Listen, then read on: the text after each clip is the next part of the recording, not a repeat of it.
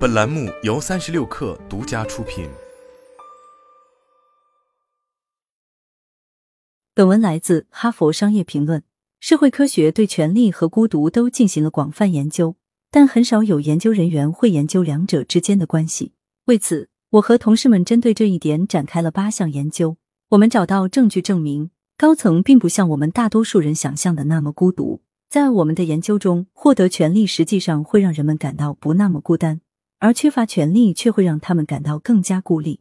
虽然批判传统智慧令人感到心满意足，但更重要的是要思考这些结论存在的局限性。领导力咨询公司 RHR International 的董事长兼首席执行官托马斯 ·J· 萨波里托说过：“我曾与两百多位首席执行官交谈过，在我们私下的讨论中，很少有人不谈论孤独。”他的观察结果与哈里斯民意调查的数据一致，在调查中。约有一半的首席执行官表示，他们在工作中感到些许孤独。为什么这些领导者的经历和我们的研究结果不一致呢？以下是一些可能的解释：持久权力和临时权力是两码事。首先，请记住，我们的研究涉及暂时诱导人们体验或高或低的权利，然后测量他们的孤独感，这一点十分重要。例如，在一些研究中，我们将受试者随机分配到老板的角色，给他们几美元。并告诉他们，可以根据自己的意愿，将这笔意外之财的多少分配给下属扮演者。在另一项研究中，我们要求受试者反思他们在生活中拥有权利或缺乏权利的方式。与处于低权力或中间层级的人相比，掌握更高权力的人报告的孤独感一直较少。短暂的权力感有可能会促进社会联系，而长期担任高权力角色则会产生孤独感。这种区别值得进一步研究。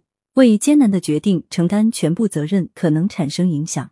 在一项研究中，百分之九十三的董事长和首席执行官表示，未来的首席执行官需要为这一角色做更多准备，尤其是要为即将面临的孤独感和最终责任做好准备。一位受访者表示，人们低估了这种情况下的人类动态，无论是孤独还是一旦搞砸，你将孤立无援的现实。在我们的八项研究中，我和同事们所观察的各种判断所涉及的风险较低。实际上，当权力意味着你需要做出无人愿做的艰巨决策，并为此承担全部责任时，如何削减成本、解雇谁、如何改变组织的发展方向，权力可能会增加孤独感。在一项未发表的研究中，在我们为研究其他问题而检查边界条件时，我们发现了这种模式的证据。我们让一些人想象自己是主治医生。全权负责决定是否让早产儿摘掉呼吸机。我们让其他人想象自己是初级医生，遵照决策执行，但不承担责任。第一组报告的孤独感比第二组要强。主观和客观的孤立感并不总是一致的。斯坦福大学领导力发展与研究中心的一项研究发现，近三分之二的首席执行官相对孤立，没有从外部教练或顾问那里得到指导或领导力建议。这一发现说明了客观孤立感和主观孤立感之间的重要区别。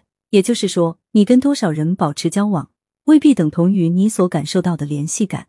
你可能只拥有很少的可信赖的顾问，却有着强烈的社会联系感；你也可能有几百个顾问，却仍会感到十分孤独。考虑到等级制度的本质，首席执行官们在组织层面上往往是客观孤立的，他们与外部顾问的联系可能很少。然而，至关重要的是。我们的研究测量了人们感受到的联系感。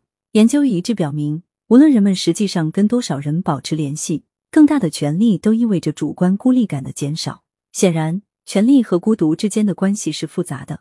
我们鼓励未来的研究围绕各中细微展开。我们的工作仅仅是迈向更深入理解的第一步。